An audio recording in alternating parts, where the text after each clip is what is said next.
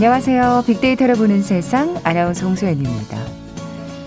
일주일 중 가장 일어나기 힘든 날 바로 오늘 월요일이 아닐까 싶은데요. 그런데 평소 1시간 일찍 일어나는 습관 우울증을 겪는 분들에게는 적극 추천하고 싶습니다. 최근 1시간만 일찍 일어나도 우울증 위험이 최대 23% 줄어들 수 있다. 이런 미국 하버드대의 공동 연구팀 연구 결과가 나왔나요? 요즘 코로나19만큼이나 코로나 블루 우려되는 부분이잖아요. 실제 우리 국민들 지난 2020년 상반기에 우울증으로 치료받은 환자 수가 전년 대비 5% 늘었고요. 특히 20대 여성 40%가량 증가했다고 합니다. 참 심각하죠.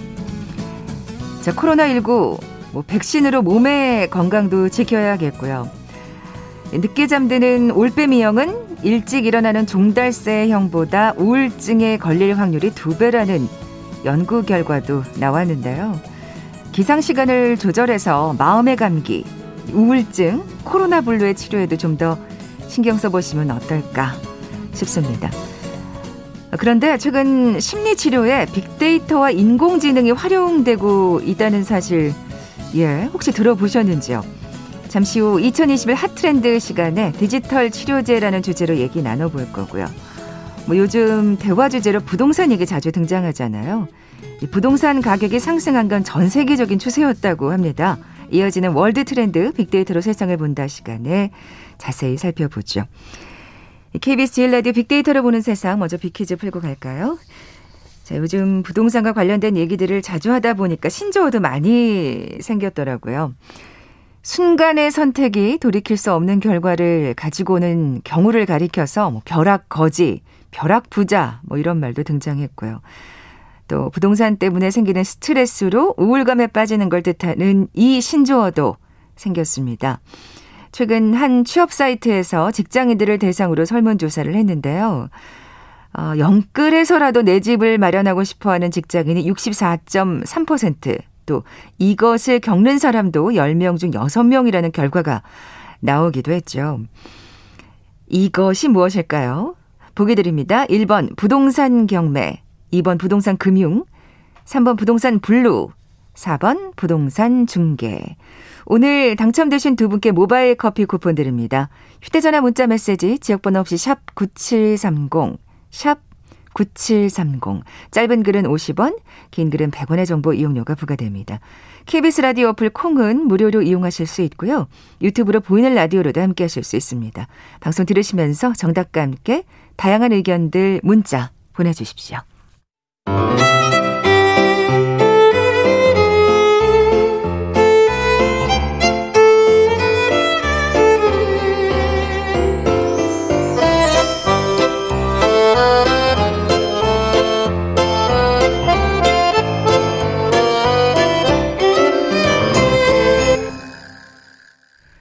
빅데이터가 알려주는 2021 핫트렌드. 상명대학교 소비자분석연구소 소장이신 이준영 교수 나와 계세요. 안녕하세요. 네, 안녕하세요. 자, 오늘의 키워드 디지털 치료제입니다. 야, 심리 치료에 또 이 디지털이 또 이용될 거라는 생각은 못 해봤네요. 네, 그 디지털 치료제는요, 먹는 알약이나 주사 대신에 소프트웨어 기반으로 해서 질병을 예방 관리 또 치료하는 방법입니다. 그러니까 주로 이제 스마트폰 앱이나 또 게임이나 VR, 그러니까 가상현실, 심지어 뭐 챗봇 같은 것들도 활용해서 특히 이제 심리적인 문제를 가지고 있는 사람들을 치료하는데 많이 예, 활용되고 있죠. 아, 그렇군요. 디지털과 심리가 이렇게 맞닿아 있을 줄은 정말 꿈에도 생각을 못 했습니다. 왠지 정말 거, 거리가 굉장히 먼 단어라는 느낌이 드는데 뭐 구체적으로 어떤 방식으로 치료하게 되는 건가요? 예, 처음에 이제 1997년도에 미국 조지아 공대에서 베트남에 이제 참전한 그 군인들의 이제 외상후 스트레스 장애를 치료하기 위해서 이제 개발되었거든요. 그러니까 VR, 그 가상현실을 통해서 아. 베트남에서 경험했던 그 정글 상황 그리고 헬기 탑승 경험 같은 것들을 그대로 재현을 하게 돼서요. 아, 네. 예, 그 당시를 이제 떠올리면서 지금 그 문제를 일으키고 있는 그런 심리적인 불안이나 공포감을 치료하는 그런 방법입니다. 그렇군요. 그리고 그 이후에도 이제 이라크 참전 용사들의 이제 심리적 트라우마를 치료하기 위해서 버추얼 이라크 게임이라는 걸 만들었어요. 그래서 이제 실제 그 VR 체험을 통해서 심리적인 이완을 시도를 하는 거고요. 그래서 참전 군인들의 이제 여러 의견을 반영을 해서 그 당시에 그 현장을 그대로 최대한 디테일하게 자세하게 구현을 하는 겁니다. 어. 시각적인 거, 후각, 청각 같은 이런 자극을 정교화시켜서 예를 들어 뭐 로켓탄이 날아가는 소리부터 이라크 시가지를 지나가는 그런 장면 같은 것들을 그대로 재현하는 겁니다. 야, 그러니까 이 가상 현실 기술만의 특징이 이 심리적인 치료 효과에 도움이 되는 거군요. 네, 그렇습니다. 예. 또 어떤 치료 효과가 있을까요? 어, 또 예를 들어서 이제 고소공포증 같은 걸로 힘들어하는 분들이 있으면 이런 분들한테도 이제 VR 그 높은 곳에 이제 VR 체험을 만들고요. 그래서 이런 사람들한테 예를 들어서 2주 동안에 어 6회 이상의 VR 체험을 만드는데 예를 들어 그런 거죠. 높은 곳에서 서서 사과를 따는 뭐 이런 VR 체험을 시켰더니 공포 증상이 68% 이상 감소되는 아. 네, 효과를 보이기도 했습니다. 그렇군요. 그리고 이제 또 약물 중독 치료에도 이런 것들이 아 그래요? 예, 활용이 되도, 되는 되거든요. 네네. 실제로 이제 FDA 승인도 받고 막 그러거든요. 지금 알코올 중독 VR 치료는 어 환자가 이제 음주를 유발하는 그런 가상현실 체험을 체험하게 만드는 겁니다. 그래서 그 가상현실 속에서 음주를 거절하는 방법을 더 습득하고 좀 지혜롭게 대처하는 야. 능력 이런 것들이 향상시키게 되는 거죠. 그렇게 되면 진짜로 이런 약물 중독이나 알코올 중독 이쪽에서 이런 치료 효과가 나타난다는 거죠. 네. 야, 이 가상 현실이 굉장히 다양하게 활용이 될 수가 있네요. 또 이런 VR 외에도 다른 디지털 치료 방식이 있을까요? 그렇습니다. 네. 이제 게임 방식으로 치료하는 방법이 있거든요. 어, 예를 들어서 이제 게임 형태의 어떤 치료 방식을 예를 들면 미국의 이제 워싱턴 대학교의 이제 인지 심리학과 한토프먼 박사라는 분이 이 컴퓨터 게임을 통해서 이제 극심한 통증으로 고통받고 있는 그런 화상 환자들한테 이런 게임을 통한 치료를 시키게 됩니다. 어. 이 게임은 어떻게 하냐면 사용자가 움직이는 펭귄 그리고 눈사람 펭귄하고 눈사람한테 눈덩이를 막 던지게 되는 거예요. 그러면서 얼음으로 뒤덮인 그런 협곡을 빠져나가는 그런 내용의 게임인데 네. 특히 이제 화상이라는 게 불과 연관되어 있는데 예, 눈과 얼음이라는 그런 시각적 효과를 활용해서 이런 고통, 심리적 고통이나 심지어 아. 육체적 고통까지도 상쇄를 시킬 수 있다는 아, 진짜 거죠. 진짜 이게 가능하군요. 네, 그래서 사실 그래요. 이게 와 그냥 그 게임에서 보는 그 차가운 눈과 얼음만으로도 이 불에 타는 듯한 이 통증이 그렇습니다. 상쇄가 된다는 거죠. 그렇습니다. 이야. 실제로 이 게임을 한 환자가 하지 않은 보다 사람들보다 통증을 최대 50%나 야. 덜 느끼는 것으로 결과가 나타났고요. 그래서 결국엔 약, 약물과 이런 가상현실 기술이나 디지털 기술을 병행해서 적용하면 훨씬 더 그 치료 효과가 아. 더 배가 된다는 거죠. 그리고 지금 아까 뭐 이 장점이 기존 신약보다 개발 시간이 짧고 뭐 개발 비용이 적게 든다. 뭐 그렇게 말씀을 하셨는데 진짜 약보다도 낫네요. 네. 50%를 느끼 덜 느낀다니까 진짜 대단한 효과입니다. 어 이제 게임이 놀이라는 차원을 이제 넘어선 것 같네요. 그렇습니다. 예. 이제는 뭐 심지어 게임 중독에 걸린 사람들을 이걸 게임으로 치료하는 게임 치료제가 또 등장을 하는 거죠. 아니 이거는 뭐 눈에는 눈, 이에는 이도 아니고. 그야말로 게임을 게임 중독, 게임으로 게임 중독을 치료한다. 야, 이거 재밌네요. 이런 또, 어, 게임이 나오기도 했고요.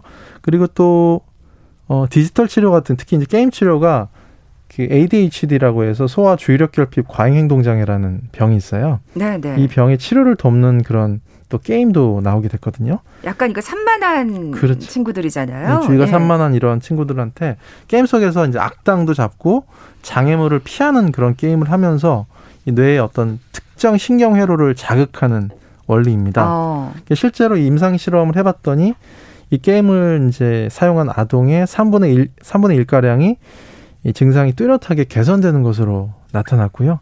이건 이제 어떤 원리냐면 게임을 하게 되면 특히 뇌의 전두엽 피질 이게 이제 인지 기능의 핵심적 역할을 담당하는 곳인데 이쪽을 활성화시켜 가지고 주의력을 좀 더 향상시키는 아. 이런 원리입니다. 사실 학부모들은 게임이라 그러면 무조건 이제 부정적으로 생각을 하시잖아요. 그렇죠. 근데 또 꼭 게임에 이런 또 긍정적인 효과가 있네요. 예, 진짜 어떻게 보면 굉장히 다양하게 지금 활용이 되고 있어요. 예, 디지털 예. 기술이 이제 VR도 있고 게임도 있지만 또 하나는 요즘에 이제 이 wearable device 같은 거, 어, 스마트워치 같은 거 많이 사용하시는데 이런 것들을 활용해서 수면 장애 같은 것들을 치료하기 위해서 이제 이런 것들을 활용하기도 하죠.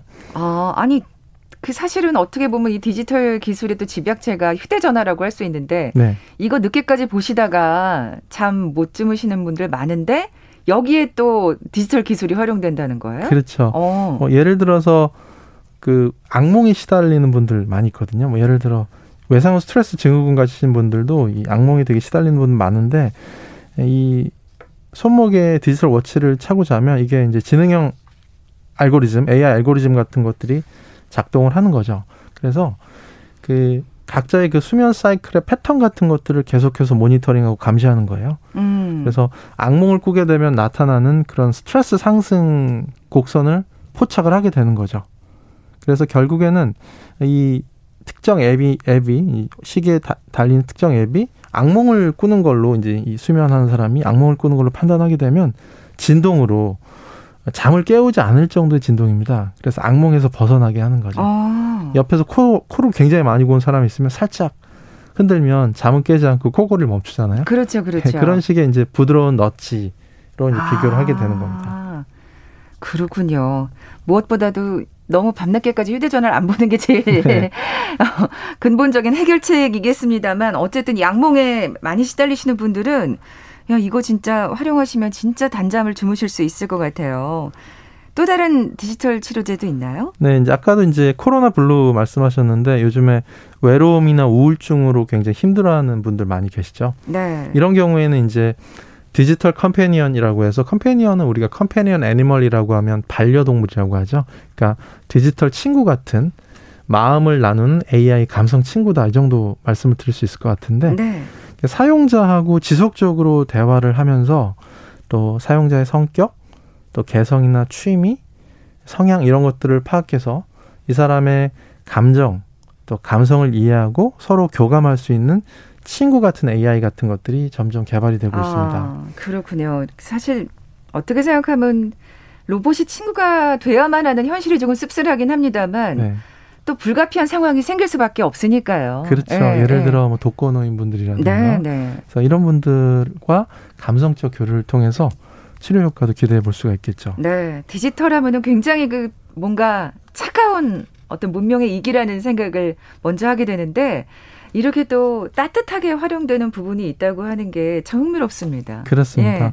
다양한 방식으로 이제 디지털 기술이 활용이 되는데 우리의 일상생활에서도 쉽게 적용해 볼 수가 있거든요. 음. 뭐 예를 들어서 어, 많은 분들이 그, 많은 그 대중 앞에서 발표하는 걸 불안해하죠. 우리가 무대 울렁증이라고 하는데 이런 것들을 호소하는 분들을 위해서 VR이 또 활용될 수도 있어요. 어.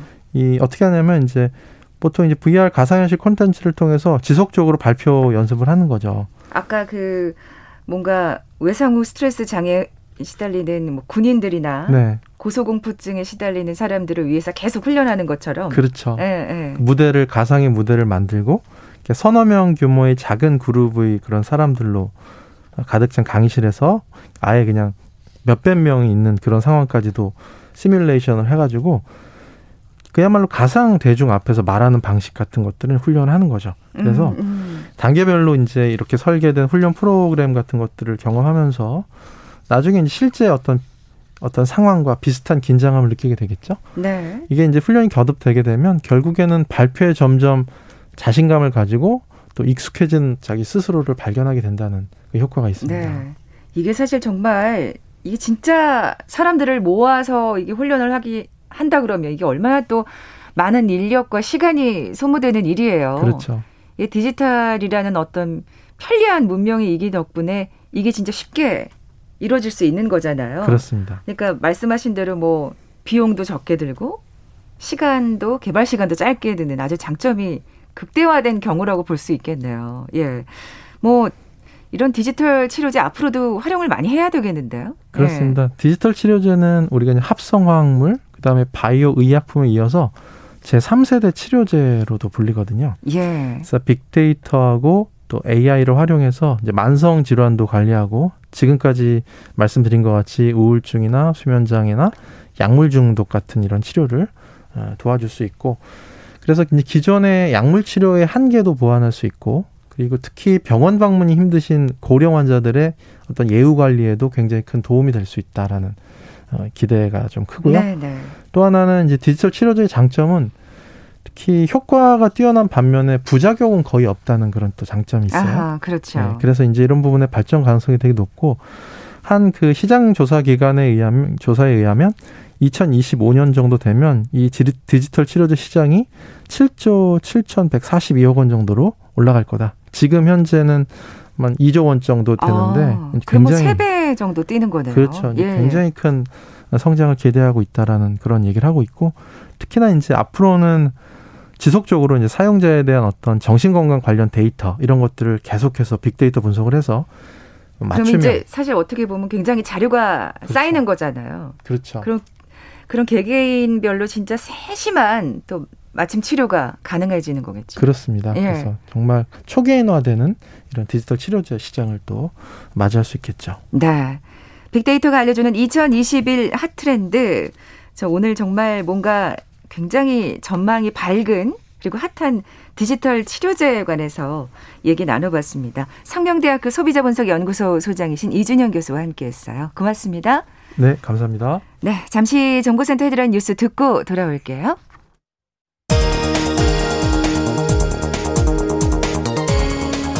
더불어민주당은 오늘 오전 최고위에서 민홍철 국회 국방위원장을 단장으로 하는 군 범죄 근절 및 피해자 보호 혁신 테스크포스를 구성하기로 했습니다. 정부가 오늘 오전 LH 혁신 방안을 발표했습니다. 이에 따르면 LH의 체질 개선을 위해 인력의 20% 이상을 감축하고 공공택지 입지조사 권한은 국토교통부로 회수하는 등 조직 슬림화가 추진됩니다.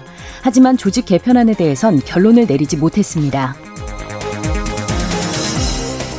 국민의당 안철수 대표는 국민의힘과의 합당 문제에 대해 누가 국민의힘 대표가 되더라도 정권 교체를 위한 합당의 진정성, 합리적인 원칙을 가지고 임한다면 합당은 아무런 문제 없이 순조롭게 추진될 것이라고 말했습니다.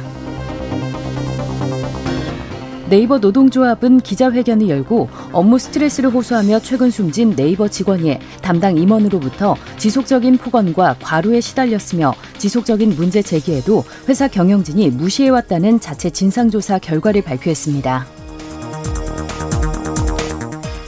공정거래위원회가 오늘부터 중대재해 발생 다발업체와 서면 실태 조사를 통해 산업재해 관련 비용을 하청업체에 떠넘기는 것으로 확인된 제조업체를 대상으로 불공정 하도급 거래 현장 조사에 착수합니다. 시민단체 사교육 걱정 없는 세상은 전국 주요 대학 22곳 자연계열의 2021학년도 대학별고사 수학 문항을 분석했더니 이 중 절반이 넘는 12개 대학에서 고등학교 교육과정을 벗어난 문항을 출제했다고 밝혔습니다. 도쿄올림픽 조직위원회가 독도를 일본 영토로 표기한 가운데 한국사회 여론연구소가 TBS 의뢰로 지난 5일부터 이틀간 전국 18세 이상 1,009명을 대상으로 여론조사한 결과 우리 국민 10명 중 7명꼴로 도쿄올림픽 보이콧에 찬성하는 것으로 나타났습니다. 미얀마 군부의 쿠데타 이후 백신 보급이 지연되고 의료 체계가 붕괴되면서 지난 4일 미얀마 전역에서 신규 확진자가 212명 나왔습니다. 이는 군부 쿠데타 이후 하루 기준으로 지역 감염 최다치입니다. 지금까지 라디오 정보센터 조진주였습니다.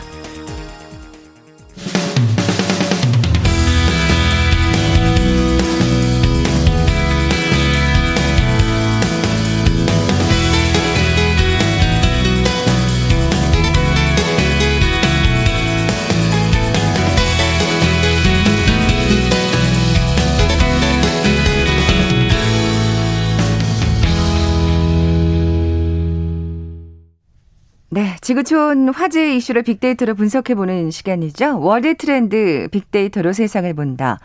아, 뉴스포터의 신혜리 에디터 나와 계세요. 안녕하세요. 네, 안녕하세요. 네, 신 기자님 빅퀴즈 한 번 더 내주세요. 네. 부동산과 관련한 신조어를 맞춰주시면 되는데요. 최근 치솟는 부동산 가격에 스트레스 받는 분들 정말 많으시죠. 그렇죠. 네, 이것 네. 때문에 좀 우울감을 호소하시는 분도 생겨서 이 신조어까지 생겼습니다. 참, 걱정입니다. 코로나 블루에서 온 신조어인데요. 부동산으로 인해서 생긴 허탈감, 상실, 상실감으로 우울해지고 힘들어지는 이 상황을 의미하는 신조어는 무엇일까요? 1번 부동산 경매, 2번 부동산 금융, 3번 부동산 블루, 4번 부동산 중개. 네, 오늘 당첨되신 두 분께 모바일 커피 쿠폰 드립니다. 이 쿠폰이 좀 우울감을 날려 네. 드리는데 좀 도움이 돼야 할 텐데. 음. 정답 아시는 분들 저희 빅데이터로 보는 세상 앞으로 지금 바로 문자 보내주십시오. 휴대전화 문자 메시지 지역번호 없이 샵 9730, 샵 9730. 짧은 글은 50원, 긴 글은 100원의 정보 이용료가 부과됩니다. 콩은 무료로 이용하실 수 있고요. 유튜브로 보이는 라디오로도 함께 하실 수 있습니다. 6503님, 정답 보내주시면서 이해는 되지만 언젠가는 꿈의 집을 가질 거라는 희망을 가져야 할 것 같아요. 그래야 사는 재미가 있죠. 하셨는데, 맞습니다. 예. 꼭 음. 집이 아니더라도 뭔가 이게 내가 이거를 꼭 이루고 싶은 어떤 희망? 네. 목표가 있어야 진짜 또 사는 재미가 있고 열심히 살게 되는 거잖아요. 네. 자, 오늘 그 부동산에 관련된 얘기를 해보려고 합니다. 세계가 네. 보는 우리. 근데 뭐, 우리나라의 집값만 올라간 게 아니라고요? 네. 이게 이제 조금씩 이제 우울해지는 감정을 좀 추스르기 위해서 그럼 다른 나라는 집값이 어떤가 한번 조사를 해봤습니다. 네 네. 근데 우리 솔직히 그렇잖아요. 이렇게 어 나만 그런 거 아니야? 그러면 어, 좀 맞아요. 적잖이 위로가 되죠. 네, 이러면 안 집을 되는데. 가지신 분은 좀 배 아플 수도 있고 집을 못 가진 분들한테는 조금 위로가 될 수 있는 그런 뉴스입니다. 네 네. 이 전 세계 집값이 14년 만에 최고치입니다. 그러니까 우리나라만 오른 게 아니라 아. 전 세계 선진국 그다음에 뭐 후진국 다 전체적으로 집 가격이 오르고 있는데요. 그렇군요. 네. 지금 이 조사 대상 국가가 이제 56개였고 아, 이게 이제 올해 1분기 기준으로 봤을 때 1년 동안 얼마나 올랐냐 이렇게 본 건데요. 네. 1위가 신기하게도 터키였습니다. 32%나 올랐고요. 세상에. 그 다음엔 뉴질랜드, 룩셈부르크, 슬로바키아. 그리고 5위가 미국, 그다음에 스웨덴, 오스트라리아, 뭐 오스트리아, 네덜란드, 러시아, 노르웨이 이 순으로 상승률이 높았는데요. 네네. 그럼 우리나라는 몇 위였을까요? 어, 이게 지금 우리나라가 그 요 앞에 이 높은 상승률이 안 낀 거잖아요. 네. 그래서 우리나라는요, 30위 안에 들긴 했는데 29번째였어요. 아. 그러니까 한국을 봤을 때는 5.8% 올랐습니다. 근데 이게 지금 보셔야 될 거는 전국이에요. 그러니까 수도권뿐만 아니라 그냥 전국을 평균으로 평균. 냈을 때. 네네. 근데 이제 아시아로만 봤을 때는 싱가포르가 6.1%로 가장 많이 오른 아시아 국가였고요. 우리나라가 그 두 번째였습니다. 아, 그렇군요. 그리고 예. 일본, 중국이 우리나라보다 덜 올랐다는 건데요. 이게 뭐냐면 이제 주요국들의 이 금리가 다들 낮잖아요. 네. 그러니까 네. 이제 그 이제 대출을 받아서 집을 사는 사람들이 우리나라뿐만 아니라 전 세계 여러분들이 이제 돈 이제 집을 사고 있고 음. 또 주요국의 이 대규모 재정 통화 정책이 자산 가격 상승을 자극했다 이런 분석이 나오고 있는데요. 또 한 가지 이제 요거는 사실 우리나라 언론에 안 나온 뉴스입니다. 우리 청취자분들만 아실 수 있는 정보인데요. 네. 그렇다면 서울, 그러니까 이 수도권 주요 도시의 가격 상승률은 어떨까? 전국이 아니라 네. 왜냐하면 우리나라 같은 경우는 이 서울 안에서도 강남권이 굉장히 더 많이 올랐고 또 서울과 지방의 편차가 굉장히 크죠. 그렇죠. 그렇기 때문에 이제 수도권을 좀 보면 좋겠는데요. 그렇게 해서 이제 제가 이 도시별을 또 조사를 한 걸 봤습니다. 요거는 작년 4분기 기준으로 해서 1년치를 본 건데요. 네. 우리나라가 6위였어요. 전 세계에서 6위. 아, 그만큼 수도권과 지방의 편차가 크다는 얘기겠죠. 맞아요. 그래서 예, 예. 심지어 미국의 뭐 뉴욕, LA, 시애틀, 샌디에이고 이렇게 집값 비싸기로 유명한 곳과 또 캐나다 밴쿠버, 토론토보다도 서울이 더 많이 올랐고요. 아이고, 그렇군요. 네, 아주 신기하게도 이 1위가 마닐라였어요. 필리핀 마닐라. 음. 그리고 2위에서 4위가 터키 도시들이 줄을 이었고 5위가 러시아였습니다. 러시아의 이 상트페테르부르크 지역이었는데 그 다음이 이제 우리나라 서울이었던 거죠. 음, 음. 그래서 이거를 봤을 때 사실 서울의 이 지난 1년간에 부동산 상승의 속도가 굉장히 빠르고 많이 올랐다 이렇게 볼 수 있을 것 같고요. 그럼 주요 도시 중에 유일하게 떨어진 도시는 어디일까 봤더니 홍콩이었습니다. 음. 여긴 정치적 상황 때문에 그런 거겠죠. 네, 그래서 어. 이제 부자들이 탈홍콩을 많이 한다고 하잖아요. 네, 네. 영국이나 캐나다 같은 나라로 이민을 가면서 사실상 집을 팔면서 많이 많이 아. 이주를 한 이유가 있습니다. 네. 야, 홍콩의 집값 비싸기로 유명했었는데 또 이런 정치적 상황이 또 발목을 네. 잡는군요. 그래서 일각에서는 지금 홍콩의 집을 사야 한다는 분들도 있으신데 그 다행으로 봐야 되는 네, 거군요. 아니 저요 뭐 서울도 지금 못 사고 한국도 못 사는데 홍콩까지는 못 가겠지만 또 이 글로벌 자산가들은 또 어. 홍콩도 또 요즘 노리고 있다는 소식도 있습니다. 그렇군요. 사실 그렇다면 이게 이렇게 전 세계적인 추세라면 집값 상승이 진짜 네. 우리나라만큼이나 다른 나라에서도 어떤 부동산 세제라든지 대출 규제에 안간힘을 썼겠어요. 맞아요. 지금 예, 뭐 예. 미국도 전체적으로 세금을 많이 올리고 있고요. 이 캐나다 같은 경우는 이 미국 그 미국 그다음 중국 쪽에 부자들이 집을 많이 사서 집가격을 올렸거든요. 그래서 빈집세 어. 같은 걸 매기면서 규제를 하고 있어요. 그렇군요. 근데 이제 또 다시 물망에 오른 게 법인세입니다. 우리가 지금 이 세금 관련 얘기를 좀 해볼까요, 그러면? 네. 예. 좀 머리 아플 수도 있는데 이게 우리나라 경제 그리고 기업 그다음 우리나라 세수에도 영향이 있기 때문에 좀 들어보시면 좋겠는데요. 이 주말 사이에 G7 재무 장관들이 모여서 최저 법인세율을 15%로 하자라는 것에 합의를 했습니다. 어. 지금 이게 왜 그렇게 됐냐면 미국에 뭐 우리가 흔히 아는 IT 기업들, 페이스북, 구글 이런 곳이요. 본사가 미국이 아닌 다른 도시, 아니 다른 국가에 있습니다. 아일랜드나 이런 조세 피난처를 이용하는 아, 곳이 많아요. 이 뭔가 세금이 좀 낮은 그런 나라들요. 네, 아. 낮은 곳으로 회피를 해서 이렇게 세금을 좀 더 줄이려는 목적이 있는데요. 그래서 미국 여론들이 이에 대해서 굉장히 비판하고 있습니다. 그렇겠죠. 우리 세수가 부족한데 빚도 많잖아요. 미국은요. 돈 풀기를 너무 많이 했으니까. 네. 근데 돈 잘 버는 미국 국가 기업들이 많은데 세금 우리한테 안 내니까 얼마나 배가 아프겠어요? 기업들이 얄밉겠지. 네, 그래서 이게 유럽의 문제기도 하거든요. 그러니까 유럽과 아. 미국이 딱 선두 주자로 나서서 이 G7이 이제 앞으로 최저 법인 세율을 15%로 매기고 이런 아일랜드 같은 국가들도 우리랑 비슷하게 어. 점차 올릴 수 있는 방향으로 가자 이렇게 얘기가 되고 있습니다. 음, 그렇군요. 우리 기업에도 영향이 있을까요? 이게 이제 우리나라 같은 경우는 아직까지 영향이 있을지 없을지는 모르겠습니다. 이게 이제 한 가지 중요한 게 뭐냐면 예전에는 본사가 있는 국가에 세금을 내도록 했었는데요. 네. 앞으로는 돈을 주로 버는 국가에 세금을 내도록 아하. 그렇게 바뀌는 거예요. 그러니까 한마디로 쿠팡 같은 경우는 미국 회사잖아요, 사실상. 그쵸? 네. 우리나라에서 영업을 하잖아요. 그럼 미국이다가 낼 세금을 우리나라한테 앞으로 낼 수밖에 없는 겁니다. 네, 근데 사실 그게 합리적이라고 봐요. 맞아요. 그렇잖아요. 우리나라에서 번 돈이잖아요. 네, 우리나라 네. 국민 소득이었고요. 그래서 이제 뭐 페이스북, 애플 이런 나라들이 우리나라에서 사실 막 막대한 수익을 내고 있거든요. 그것도 앞으로 우리나라에 세금을 낼 수 있도록 되는 거고요. 그렇게 되면 우리나라의 재정은 조금 더 나아질 수도 있다. 이런 어. 관점으로도 접근할 수 있는데요. 그럴 수도 있겠네요. 다만 네네. 우리나라의 기업들이 수출을 굉장히 많이 합니다. 어. 그러면 이게 또 역으로 삼성 같은 경우는 그러네. 외국에 더 또 세금을 많이 내야 되는 이게 플러스 마이너스가 어떻게 되는지 주, 이 주판 계산기를 잘 두드려 봐야겠어요. 네. 근데 예. 한 가지 좀 다행인 것은 이게 사실 IT, 조세 피난처를 너무 악용한 IT 기업에 맞춘 거라고 해요. 그래서 네. 제조업 분야는 제외시킬 수도 있다 이런 외신들의 보도가 있어서요. 어. 그렇게 된다면 삼성이나 다른 기업들은 조금 어, 적용을 안 받을 수도 있는데 요거는 조금 더 지켜봐야 될 것 같아요. 그래서 네네. 이 G20 재무장관 회담이 다음 달에 있습니다. 네. 여기서도 이제 최저 법인 세율 합의를 제안한다고 합니다. 일단은 일곱 음, 음. 개 나라는 합의를 했고 나머지 열세 국가가 합의를 할지 네. 요거를 논의한다고 하니까요. 다음 달쯤에는 어느 정도 윤곽이 나올 네. 것 같습니다. 아직 뭐 확정된 건 아니고 넘어야 할 산이 아직은 좀 많다는 생각이 네. 듭니다. 네. 어, 다음 달 또 소식 전해 주시고요. 자, 이제 세계가 보는 우리로 넘어가 보겠습니다. 네. 지난해 우리나라의 합계 출산율이 역대 최저였습니다. 아. 0.84. 그러니까 여성 한 명이 평생 낳을 것으로 예상되는 평균 출생아 수가 1이 안 된다는 건데요.